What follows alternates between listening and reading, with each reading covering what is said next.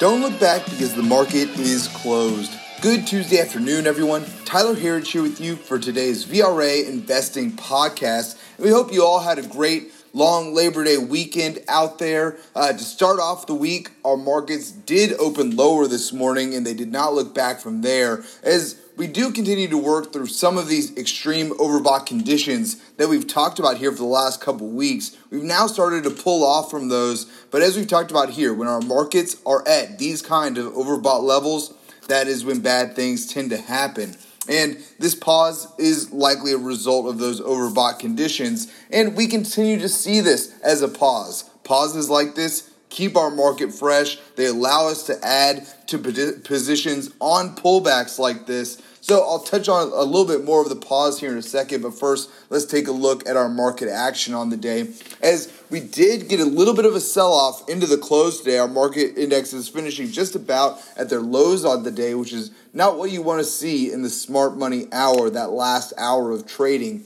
The Russell 2000 would finish down 2% on the day to 1,504. That was our winner on the day, if you want to call it that.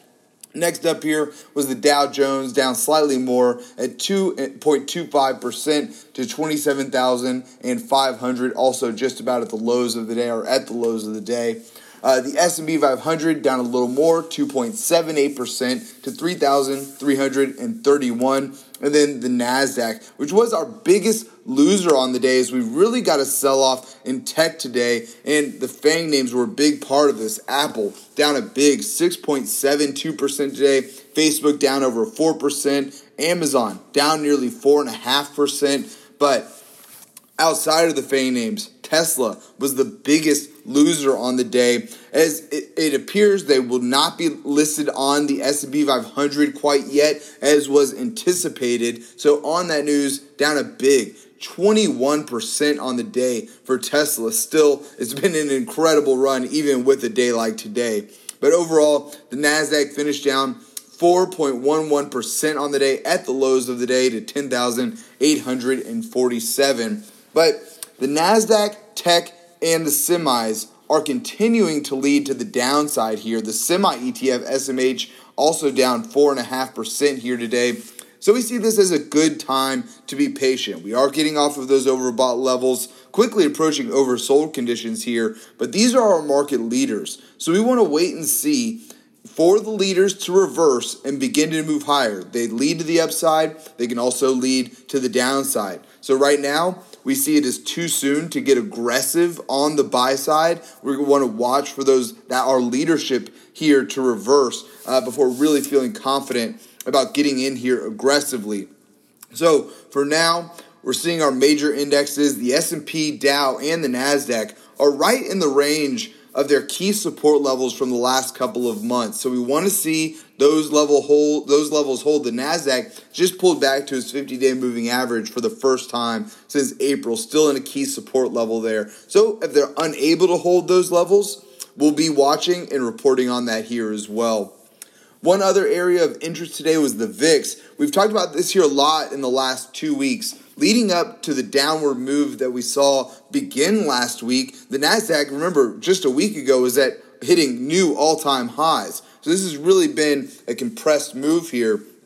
But ahead of that, the VIX has started to move. It had been at its most oversold levels close to in its history. Saw some stats like that out there um, before it started to move higher. That was an early warning sign uh, that we were looking for here, telling us that volatility was ahead for this market, and volatility is certainly what followed here. The VIX did climb today, but it finished well off the highs of the day. It was up 2.93% to 3150, but it hit almost a 36 earlier in the day. So it was good to see the VIX finish well off its highs from the day to day, something else we're watching here closely. Looking at our internals on the day, we have seen some weak numbers in the ter- in the internals over the last couple of weeks. That did continue today here. Um, certainly, this is one area we'd like to start seeing improvement in. But on a big down day like today, like we saw for our major indexes, these internals could have been a lot worse. So, considering the losses for today, uh, this is really almost a small win here for the internals. declining stocks did be out advances, just over two and a half to one negative on the day. New 52 week highs and lows came in just about even on the day. We finished with uh, roughly 46 stocks hitting new 52 week highs of 48 stocks hitting new 52 week lows. So just two more stocks on the negative side there than the positive. So light numbers today. And then lastly, here, up down volume coming in roughly two and a half to one negative on the day. Looking at our sectors on the day, we did finish with all 11 S&P 500 sectors negative on the day today. Tech did lead the way lower, down over 4.5%. We were followed there by energy as oil got a big sell off today, followed by financials and communication services. Our leaders, if you want to call them that, uh, were utilities down six tenths of 1%, followed there by real estate and healthcare, both of those down over 1% on the day today. And finally, for today, our VRA commodity watch. Gold is now slightly higher on the day, up one tenth of 1% now to 1,936 an ounce. Silver up a little more, now up 0.44% to $26.83 an ounce. Copper down today as well, uh, down 1.48% to $3.01 a pound. And as I mentioned earlier, oil, our worst performer here on the day, hitting its lowest levels since around mid June, now down 7.29% on the day to $26.87 a barrel. And lastly, here, Bitcoin now lower on the day as well, down 1.48% to 10,020 a Bitcoin.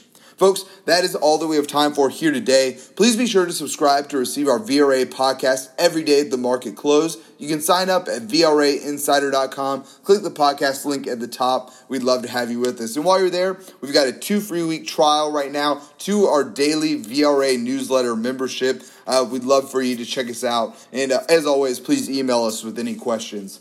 Thanks again for tuning in. Until next time, we'll see you back here tomorrow for the close.